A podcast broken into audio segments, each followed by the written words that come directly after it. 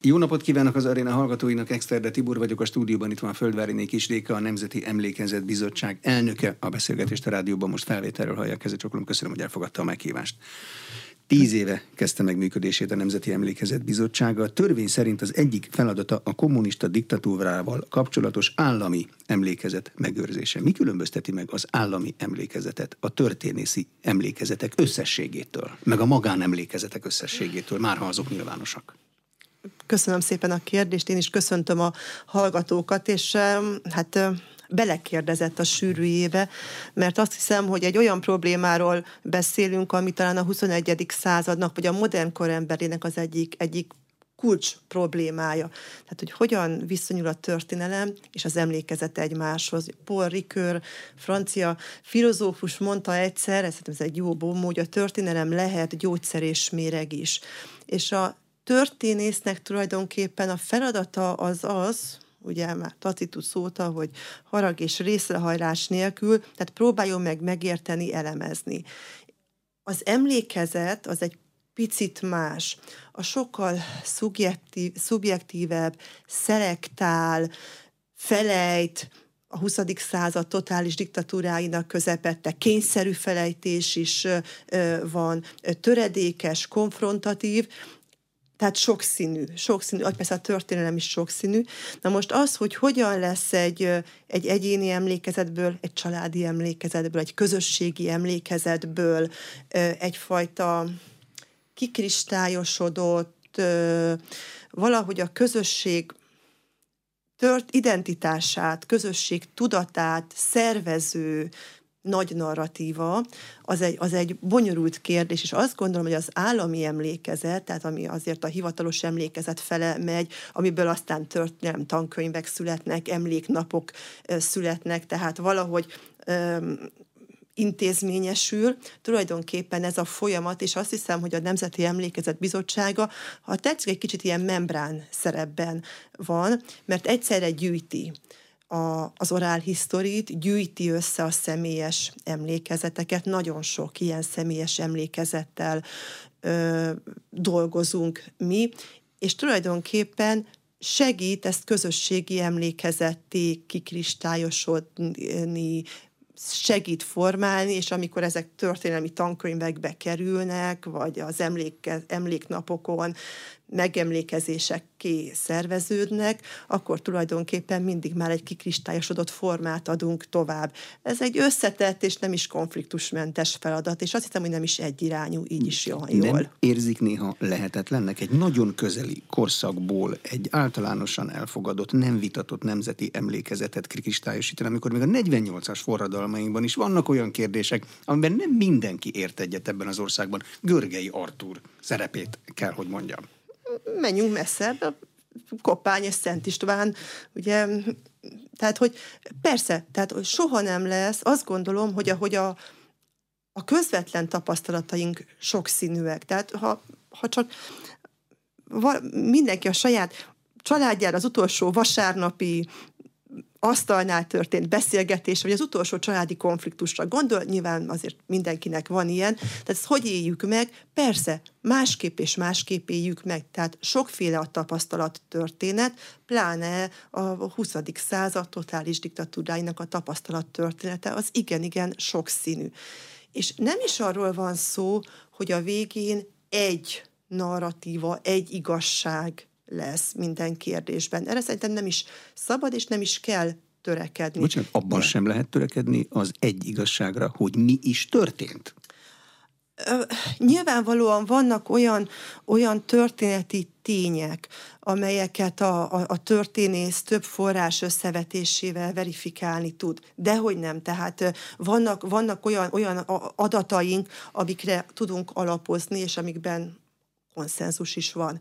De utána az interpretációknak mindig is lesz sokszínűsége és, és, és sok fajta. Szerintem két dolog van, amire, amire törekedni kell, és persze ez is egy, egy, egy, egy, egy, egy nehéz út. Az egyik az az, hogy, hogy megőrizni azt a, azt a toleranciát, azt a szabadságot, hogy különböző történeti eseményeket mások és mások másképp élnek meg. És azt a jogot, hogy valaki a saját megélés történetét elmondja, és ez belekerüljön, tehát ez, ez, ez, ennek létjogosultsága legyen, ez szerintem nagyon alapvetően és nagyon fontos dolog.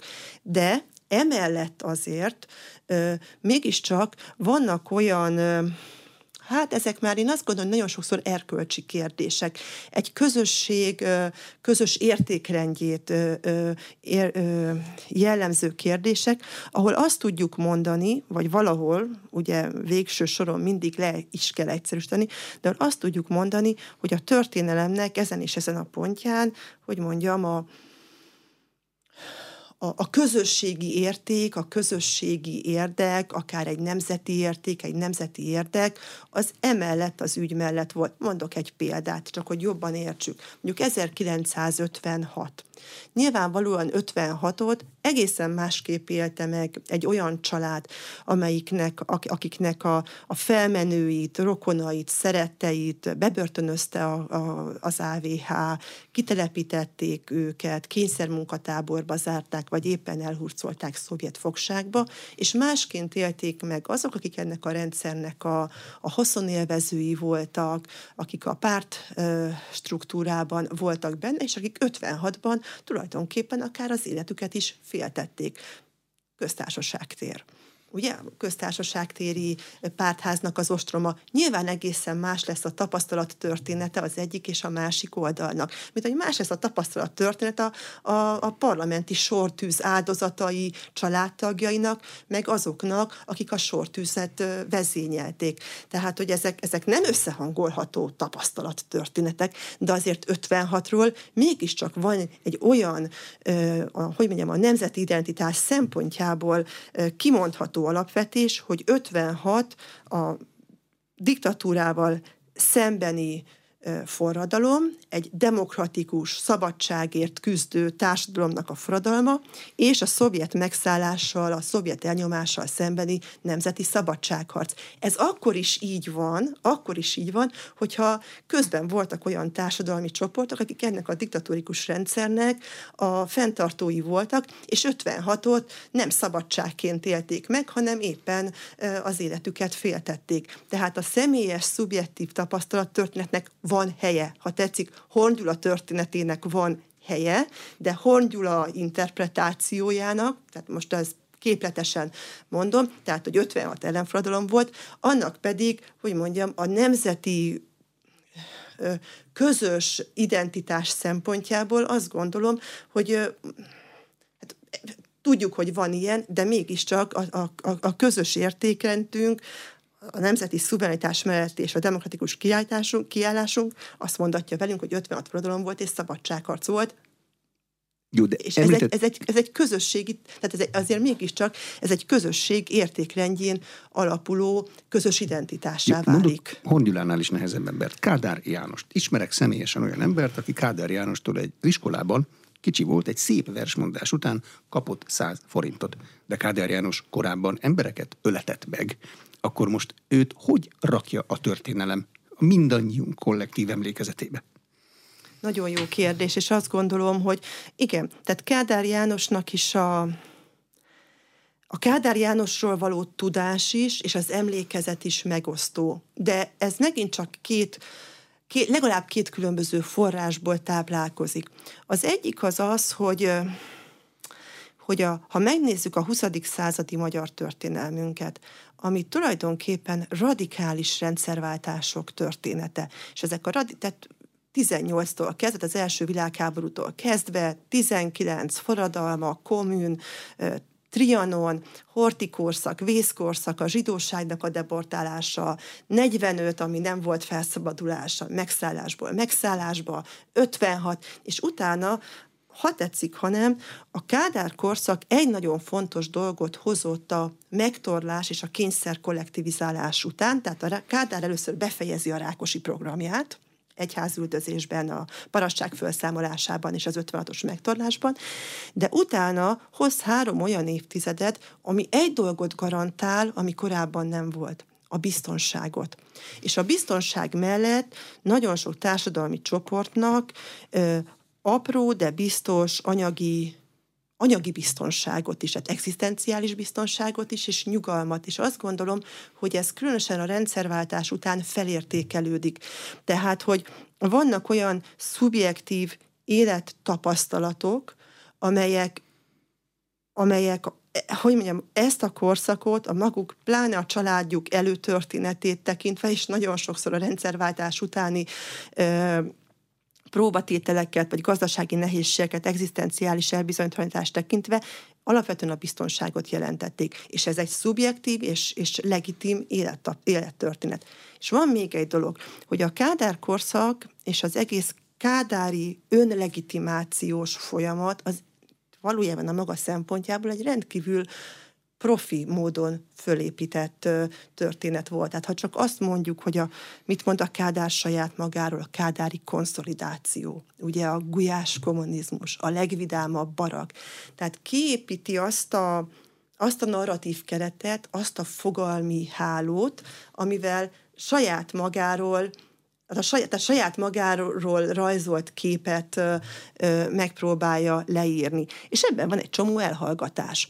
Tehát a, a, a Kádárnak a valós szerepe. A Kádár valós szerepe mondjuk a Rákosi korszak politikai rendőrségének, az AVH-nak a kiépítésében. Hát ő volt egy belügyminiszter, amikor a, amikor a, a hogy mondjam, a, a párt ökle az AVH önálló szervezetté vált. A Kádárnak a szerepe az egyházüldözésben, akár a Pócspetri ügyben, akár a Mincenti ügyben. A Kádárnak a, a, a szerepe ugye a saját párt társainak a felszámolásában, a Rajkperben. Ezek ugye mind elhallgatott dolgok vannak, tabusított dolgok voltak, ezekről a, a nagy közönség semmit sem tudott. Mint ahogy nem tudott a, Valójában a rendszerváltásig nem lehetett látni az 56-os megtorlásnak a teljes skáláját.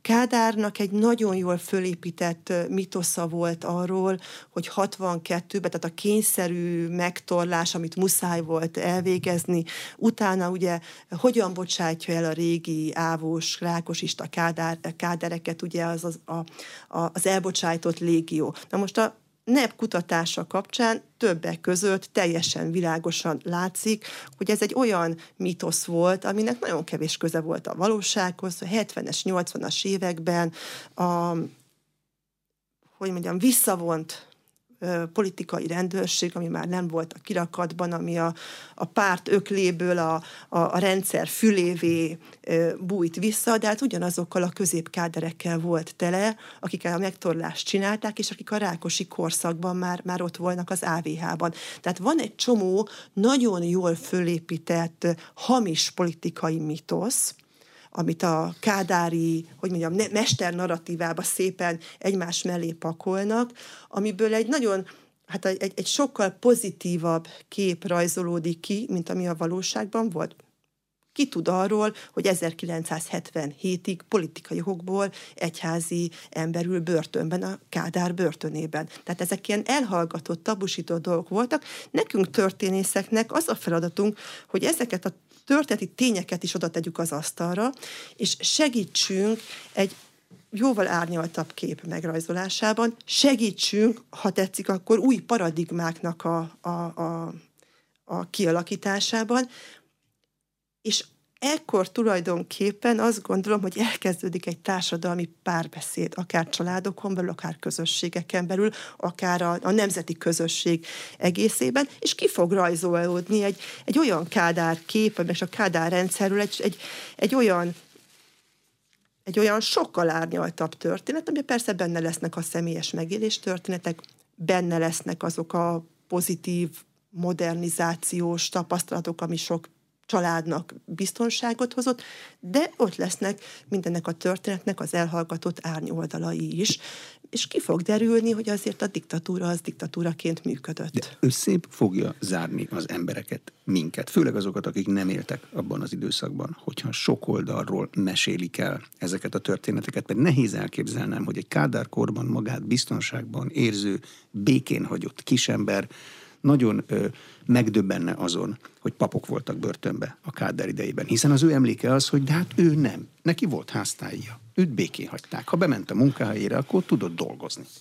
Én azt gondolom, hogy nem is biztos, hogy, hogy az a, a közvetlen cél, hogy összép zárjon, hanem a, az a közvetlenebb, tehát a közvetlen cél, hogy, hogy oldjon traumákat.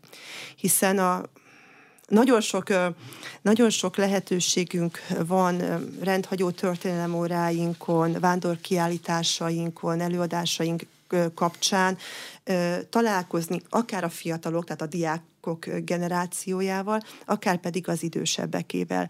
És hogyha az ember elkezd beszélgetni, és lebontja családtörténetre a nagy történelmet, akkor azért nagyon-nagyon sokszor ki fog derülni, hogy ezek a családok olyan, hát mai divatos kifejezéssel élve transgenerációs traumákat hordoznak magukban, amelyeket igazából hát nagyon sokszor családon belül sem beszéltek ki. Ez részben nagyon sokszor a, a, a fenyegetettség érzése, de nagyon sokszor a védelemből fakad. Tehát, hogy a, a nagyszülők nem mesélték el mindazt, ami a velük történt, hogy ezzel is védjék, megóvják az unokáknak a generációját. De ez nem jelenti azt, hogy túl vagyunk rajta. Két példát szeretnék mondani, hogy, hogy értsék, hogy miről van szó. Nekem az egyik első interjúm, amit nagyon fiatal történészként ö, ö, csináltam, egy alföldi ö, kulákán nyilvánított, és az Andrássy út 60-ban agyonvert ö, parasztgazdának a, a fiával zajlott. És én úgy mentem oda, hogy most egy áldozat fiával fogok beszélgetni. És kiderült, hogy ez a ő maga is meglett férfi, tulajdonképpen egy, egy nagyon komoly belső lelkismert furdalással küzdött. Egészen egyszerűen azért, mert ő a Kádár korszakban a kényszer kollektivizálás, ugye leánykori nevén, vagy eufemisztikusan TSS-ítésnek hívott kényszer kollektivizálást követően ö, egy agronómus lett a helyi TS-ben, és soha nem tudta feloldani magában azt az erkölcsi dilemmát, hogy az apját ezért, mert védte a földjét, amit megszerz, ami az övé volt szülők, nagyszülők ö, nyomán, tehát hogy, hogy védte az életet, és ő pedig tulajdonképpen annak a rendszernek lett az agronómusa, amelyik ugye a földet elvette, és az apját, apját megölte. És amikor erről elkezdtünk beszélni, akkor azt hiszem, hogy egy nagyon érdekes párbeszéd zajlott, aminek a végén ugye többek között oda jutottunk ki, hogy tulajdonképpen ezért az egész családon belüli konfliktusért, elhallgatott konfliktusért, elhallgatott traumáért a végs, a felelős az maga a rendszer, ami ilyen helyzetbe hozta ezt a, ezt a, ezt a fiút. És azáltal, hogy ezt el, erről tudod beszélni, hogy, hogy megadtuk azokat a, az elbeszélési kereteket, narratív kereteket, amin belül ezt a trauma történetet el lehetett mondani, azt gondolom, hogy már is tudtuk oldani. És egy másik történet, amit pedig egyszer egy diákom hozott, amikor az volt a kérésem, 56-os évfordulóra készültünk, hogy mindenki hozzon egy családi történetet. És hát gyakorlatilag ő akkor ment utána a saját családja történetének, és kiderült, hogy a család egyik ágán egy, egy meghurcolt kulák család van, aki nagyon-nagyon megszenvedte a kommunista rendszert, a család másik ágán pedig tulajdonképpen egy helyi TSZ elnök van, aki ennek a rendszernek a, hát a hogy mondjam, a, az előnyéből tudott aztán egy tisztes karriert fölépíteni. És ez a két család ezt soha nem tudta, tehát a, a családnak ez a két ága soha nem tudta egymással ezt megbeszélni a gyerek folyamatosan, mert a diák folyamatosan érezte ezt, nem tudta, hogy mi a konfliktusoka, és ő, amikor elkezdett interjút csinálni a, a nagyszülők két ágával, tulajdonképpen akkor kezdte el saját maga számára felfejteni a család történetét, és a család történetén keresztül tulajdonképpen a mi 20. századi nagyon konfliktusos, nagyon nehéz történetünket. Tehát ez nem biztos, hogy közelebb hoz, de segít megérteni és ha megértünk valamit, ha beszélünk róla, akkor már lesz egy közösen elbeszélt történetünk, az már mindenképpen közösséget alkot, és az a közös identitásunknak az alapja. Enélkül nincsen. honnan lehet adatot szerezni még, akik átélték, lassan elmennek. Itt vannak még köztünk sokan, de lassan elmennek. Adatot slendrián volt, vagy legalább Schneidig volt a kommunista diktatúra, szóval honnan lehet adatot szerezni? Hát jó kérdés, mert, mert azt tapasztaljuk, hogy a kommunista diktatúra egyszerre, tehát ez, egy, ez különösen a Kádár rendszerben egy, egy administratív, tehát saját magát többszörösen adminisztráló diktatúra rendszer volt, tehát egyszerre vagyunk a források bőségével, tehát hogyha azt mondom, hogy az állambiztonsági szolgálatok történeti levéltárában rengeteg, rengeteg olyan dosszié van, ami még nem volt kutató kezében. Egész egyszerűen, mert nem jutottunk el oda. Tehát, hogy egyfelől irgalmatlan nagy az adatkészletünk, és közben pedig tudjuk azt, hogy nagyon erős volt az informalitás, tehát hogy alapvető döntések szóban születtek. Tehát ez egy ellentmondás, de mégiscsak ez egy olyan, mint egy puzzle, vagy egy, egy, egy mozaik kirakós darabjait rakjuk össze, néha fájóan hiányzó darabok vannak, de azért a körülálló, tehát egy nagyon aprólékos, szorgos munkával nagyon-nagyon sok részkép kirajzolódik. Tehát én azt gondolom, hogy igazából tehát egyfelől azt gondolom, hogy, hogy főleg a vidéki levéltárak hihetetlen kincseket őriznek, és éppen a, a Nemzeti Emlékezet Bizottság elmúlt tíz évének azt gondolom, hogy az egyik nagy eredménye, hogy sikerült egy olyan vidéki kollégákból álló kutatóhálózatot kiépítenünk, akik szisztematikusan neki mentek az eddig fel nem tárt forrásoknak. Nagyon izgalmas történetek rajzolódnak De bocsánat, ki. Ezt hogy csinálják? Ott a levéltár, és beülnek, és megesznek mindent, vagy ilyenkor úgy, úgy csinálják, hogy valamit keresnek. De ha valamit keresnek, akkor tudniuk kell, hát, pontosan mit keresnek. Nem, nem lehet megsporolni a munkát. Tehát ez egy a, a, az ember minél többet ül levéltárban, annál gyakrabban talál olyan kincseket, amiket egyáltalán nem ott keresett, ahol, ahol aztán kapott. Tehát, hogy sokszor van, hogy keressünk egy kérdésre, keressük a választ, és hosszú évekig semmi, aztán egy egészen más más dossziéban, egészen más ügyben előkerül egy olyan, olyan dokumentum, ami feje tetejére állítja az addigi koncepcióinkat, vagy ad, inkább mondom úgy, hogy addigi hipotéziseinket, tehát ilyen nekünk a Tóth perben is, ami a 56-os koncepciós per volt, abban is voltak ilyen egészen meglepő találataink, de, de a munkát nem lehet megspórolni, azt gondolom. És van egy másik nagy terület, aminek szerintem még az elején vagyunk, hogy a magyar történelmet nem lehet csak a magyar levéltárakból megismerni. Mindig szoktunk panaszkodni, és ez él, és valós, hogy amíg a moszkvai levéltár, meg a szólt szovjet levéltárak, titkosszolgálati, katonai levéltárak nem nyílnak meg, addig nem fogunk tudni teljes képet adni arról, hogy a bizonyos döntések miért és hogyan születtek. De, de azért ott vannak a nyugati levéltárak is és azért ugye akár a hidegháború időszakában, akár a már 43-tól, tehát már a második világháborúban, amikor már a háború utáni időszakra készülnek a, a nagyhatalmak, bizony nagyon sok hihetetlenül izgalmas anyag ö, gyűlt össze Magyarországra vonatkozóan.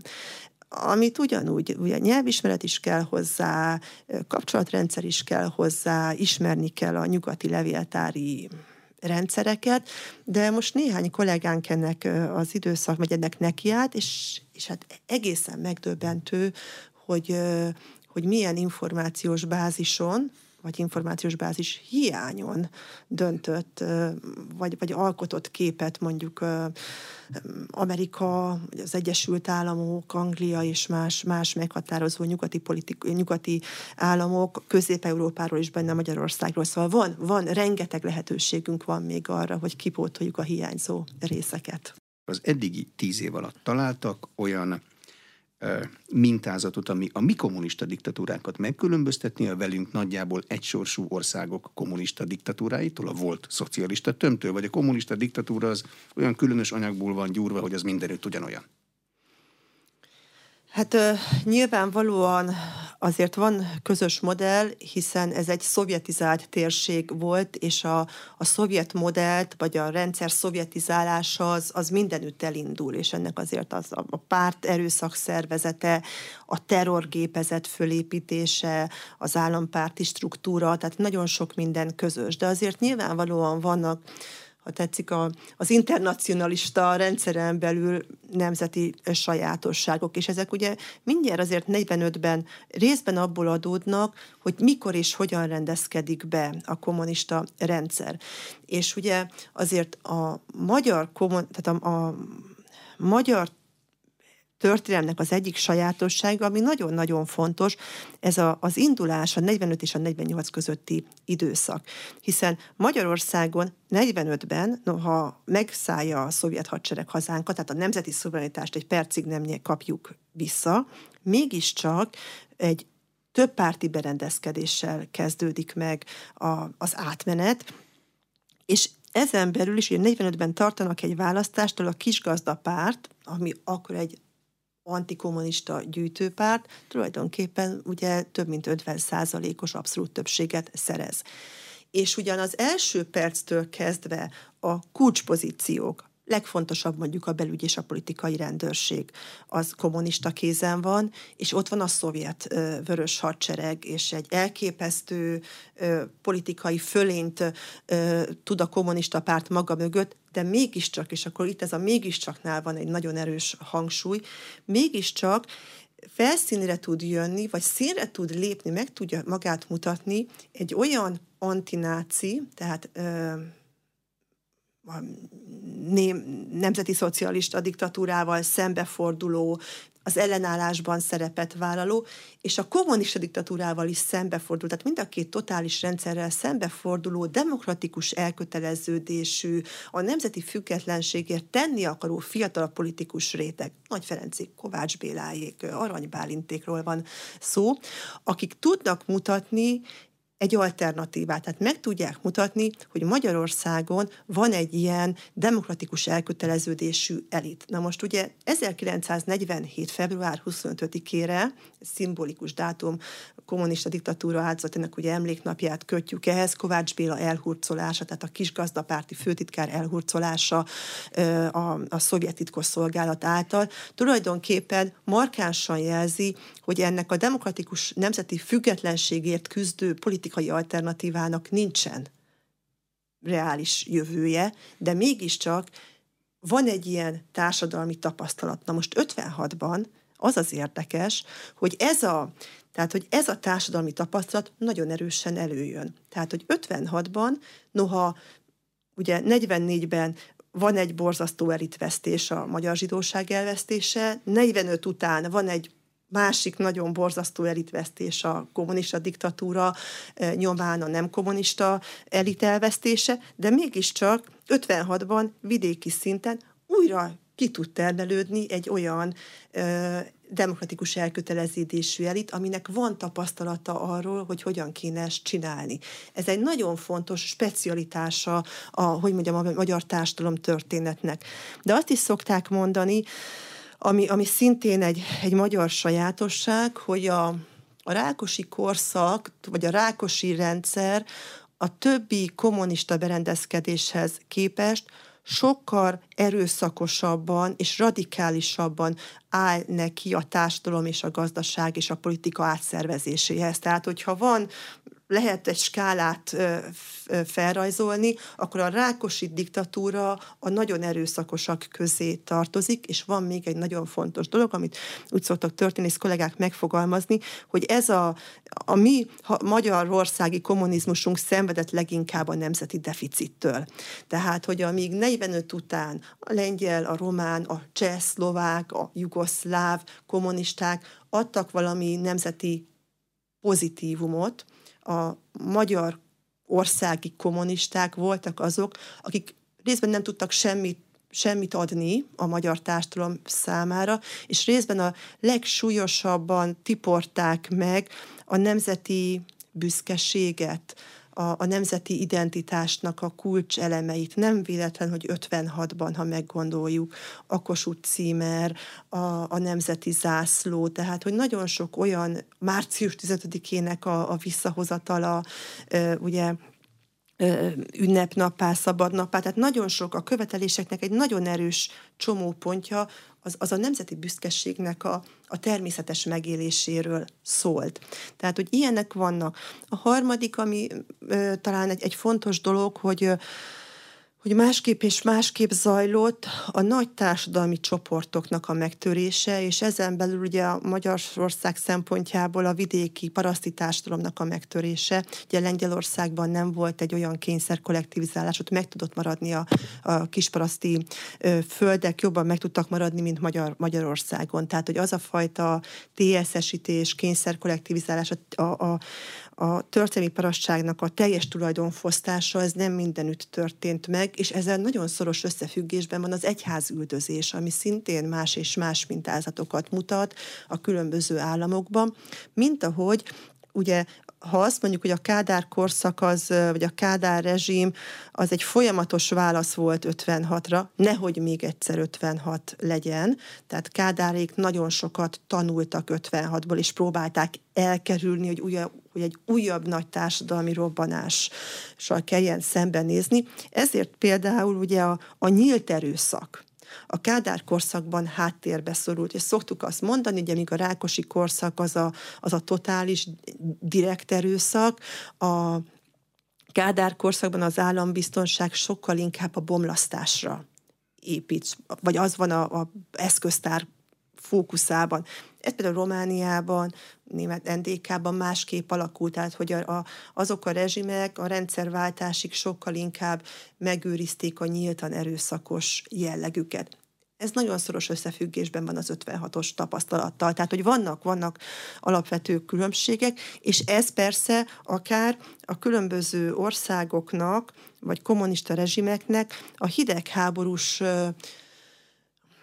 hogy mondjam, a, a enyhülő, vagy, vagy melegedő hidegháborús időszakban is ugye más és más szerepleosztást ö, ö, jelentett. Tehát a kádárik, tehát az a kádári imás, hogy mi vagyunk azok, akiket leginkább elfogad nyugat, és ugye látványos ö, diplomáciai ö, offenzívába is kezd a kádár rezsim, nyilvánvalóan szoros együttműködésben ö, Moszkvával. Ez is tulajdonképpen egy specialitás, egy sajátos jelleg, ami megint csak nagyon nagy mértékben 56-ból fakad. Arra az egyszerű emberi kérdésre, hogy tulajdonképpen mit akartak Magyarországon a kommunisták? A történész tud választani, mert valaki ma beírja a kommunizmus szót a Wikipédiába, akkor azt az utópiát adja ki, hogy olyan társadalmi rendszer, ami mindenkinek a szükségletei szerint ad a javakból. Csodaszép.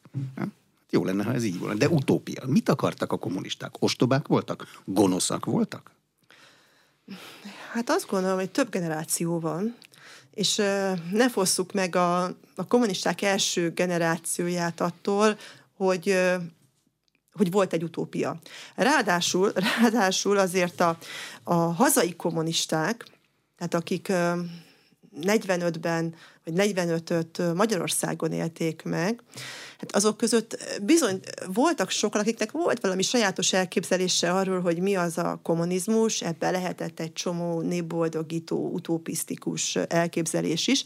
Aztán amikor megjöttek a szovjet, vagy a moszk- moszkovita kommunisták Rákosival, Gerővel, Révaival és Nagy Imrével, akkor megtapasztalták, hogy milyen az, amikor, amikor mindez, hogy mondjam, a hatalmi praxissá válik. És én azt gondolom, hogy, hogy itt, itt már nem volt utópia, ez egy egész egyszerűen diktatórikus eszközökkel, tehát az erőszak eszközeivel is egy teljes hatalom átvétel, azoknak a csoportoknak az ellenségként, tehát nem ellenfélként, hanem ellenségként való megbélyegzése, akik ezt a hatalomátvételt nem támogatják, és azoknak akár erőszakos likvidálása is, ráadásul teljes társadalmi csoportoknak a felszámolása azoké, amelyek egzisztenciális autonómiával vagy értékrendi autonómiával bírtak. Tehát én azt gondolom, hogy ez végső soron egy primer erőszakos hatalomgyakorlás, vagy hatal- hatalmi pozíciók szerzéséről szólt. ezért is nagyon szomorú, és ezért is tulajdonképpen akár az első kérdésre visszacsatolva, amikor arról beszéltünk, hogy, hogy hogyan alakulhat ki egy, egy közös emlékezeti kánon, hogyha ha tetszik. Ezért is nagyon problémás az, hogy a kommunizmus összeomlása után és a szovjet rendszer összeomlása után tulajdonképpen és ez már nem csak magyar, meg közép-európai probléma, hanem össze-európai probléma, tulajdonképpen nem születtek meg azok a nyilvános és egyértelmű gesztusok, amelyek a, a kommunista rendszert, mint diktatórikus rendszert elítélték volna. Ugye, tehát nem, nem, nem volt, tehát az, igaz, az igazságtétel az tulajdonképpen sehol sem sikerült, de nem született a kommunizmus áldozatainak nemzetközi emléknapja, nincsen Brüsszelben a kommunizmus áldozatainak emlékműve, tehát hogy azok a gesztusok, amelyek egyértelművé tették volna, hogy a kommunista diktatúráknak diktatúrák emberiesség elleni bűnöket követtek el, hogy ez a rezsim lényegéből fakad, és hogy ezzel az európai demokratikus közösségnek nincsen közössége, ezek a gesztusok elmaradtak, és azt gondolom, hogy ezeknek, és az erről való nyilvános diskurzus sem tudott igazán lezajlani, vagy ebben nincs egy emlékezett közösségünk nyugattal. Ebből fakad azt gondolom egy csomó olyan probléma, amivel egyébként akár a családi emlékezet szintjén is küzdünk. Azért nincs közös emlékezetünk a nyugattal, mert ők ettől nem szenvedtek? míg mondjuk a nácizmustól megszenvedtek, tehát arról tudják, hogy mi, erről meg nem. Igen, azt gondolom, hogy, hogy Európának a nagy közös ugye a van Pierre Nora, francia történész hozta be ezt a kifejezést, amit nagyon szeretünk használni, hogy emlékezett hely, tehát eml- olyan emlékezeti pontok, amikről, am- amik összekötnek minket. És azt gondolom, hogy Európának egy ilyen nagy közös emlékezeti helye 1945 de egészen mást értünk rajta. De 1945 nyugatnak a nácizmustól való megszabadulást és a demokrácia, demokrácia útjára való lépést, kurtán furcsán fejezem ki magam, tehát hogy, hogy ezt jelentette, míg Kelet-Közép-Európa számára 1945 a nácizmustól való megszabadulást és a szovjet elnyomás, a kommunista diktatúra megjelenését jelentette, újabb traumák sorozatát, terrort, erőszakot, ráadásul egy csomó nemzeti konfliktussal még összekeverve vagy bonyolítva. Tehát, hogy innentől kezdve a tapasztalattörténet az egészen más.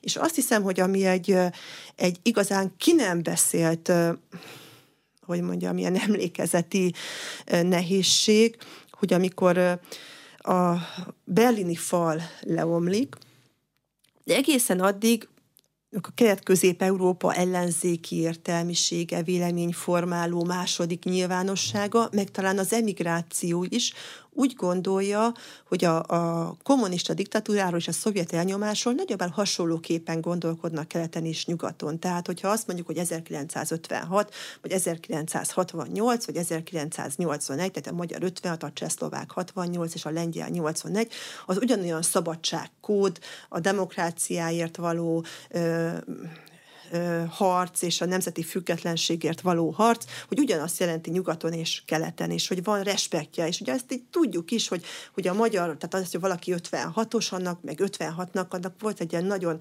pozitív, hogy mondjam, renoméja.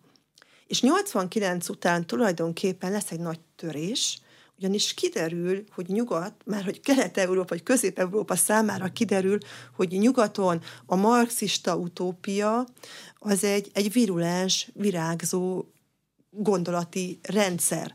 Tehát, hogy, hogy nyugat másképp gondolkodik a kommunizmusról, mint ahogy az kelet vagy közép-európából remélték, vagy gondolták. És innentől kezdve, hogy mondjam, van egy, egy, egy két, két pólusú vagy kétvágányú emlékezet, ráadásul ugye azért az egykori szovjet blokk országaiban is ott van, amiről beszéltünk, a nosztalgia, és ott van a retro is, tehát a, a fiatal generációban.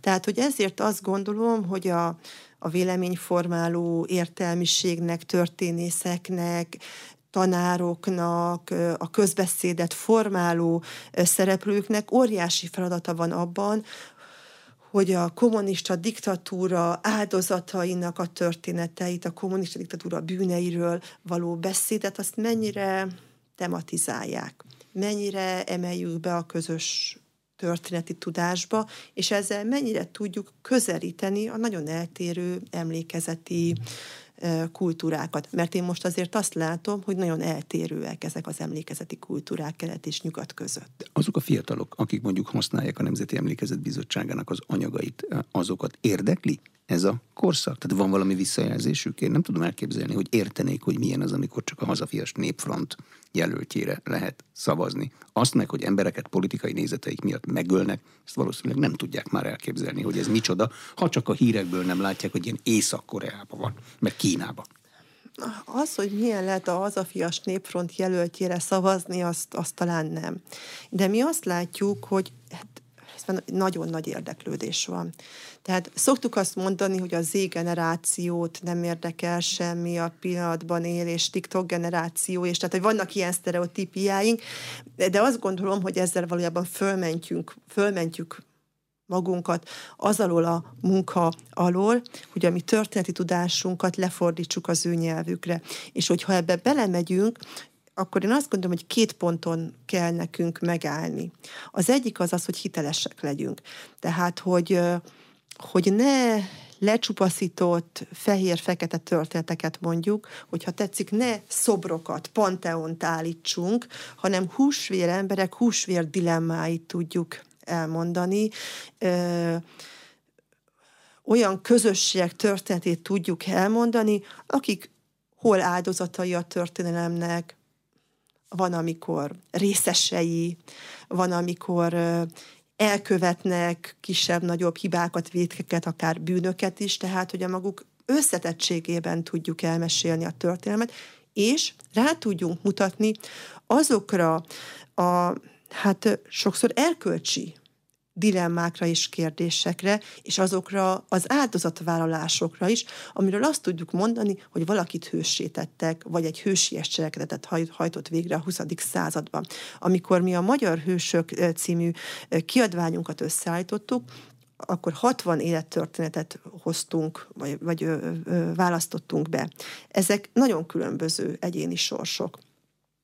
Olyanok, akik vagy a második világháború alatt, vagy a kommunista diktatúra idején vállalták a kockázatot azért, hogy és a saját szabadságukat vagy életüket kockára tették azért, hogy másokon segítsenek, vagy azért, hogy a, a magyar szabadság ügye mellett ö, ö, akár fegyvert fogjanak. Tehát ellenállók voltak, vagy 44-ben a németekkel, nyilasokkal, és a nyilasokkal szemben, vagy mondjuk 56-ban.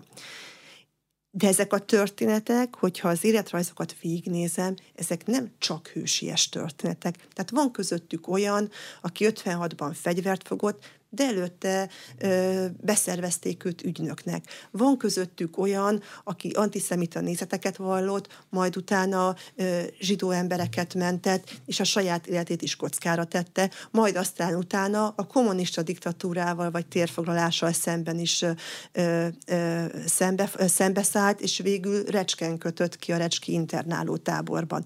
Volt közöttük olyan, aki kommunistából lett 56-os ellenálló. Tehát, hogy, hogy nem azt akartuk tudtuk mutatni, és ez nagyon fontos, hogy ne azt mutassuk az elejétől a végéig valakinek egyenes pályájú az élet. Már hősként rajta. születik, hősként és úgy is születik, hal meg. és hősként hal meg, hanem azt mutassuk, hogy ugyanolyan emberek voltak, mint mi, akik az életük bizonyos pontján vállaltak egy olyan döntést, és ennek vállalták a következményeit is, ami egy totális diktatúrával való szembefordulás jelentett. Tehát hitelesség, és a másik pedig az, hogy legyen egy kapcsolódási pont. Tehát, hogy átélhető legyen a történet. Én azt gondolom, hogy ez a, a történelemnek a personalizációja egy nagyon jó lehetőség. Tehát, hogy arcot adjunk a történetnek, elkezdjünk egy történetet mesélni, hiszen a filmekben, tehát ez a generáció történetmesélésben él. A filmek történeteket mesélnek.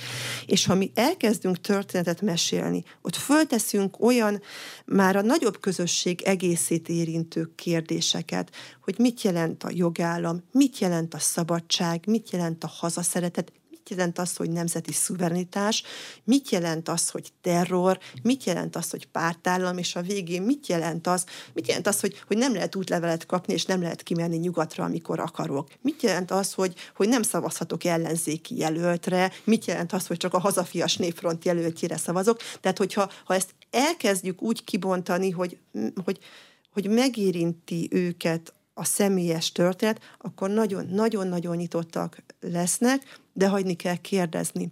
És hagyni kell adott esetben ellent is mondani, azt gondolom. Tehát egy, egy dialógusban kell lenni, ez nem mindig könnyű, a nemzedékek közötti párbeszéd, de szerintem nem érdemes megspórolni, mert akkor, akkor bizony ez a közelmúlt története nagyon élővé válik, és, és ahogy az elején is mondom, én nagyon komolyan gondolom azt, hogy valójában a közösen átbeszélt, megvitatott történetek fognak egy emlékezett közösséget alkotni, tehát végső soron ez identitás kérdés. És az identitás az az önazonosság, tehát ez már rólunk szól.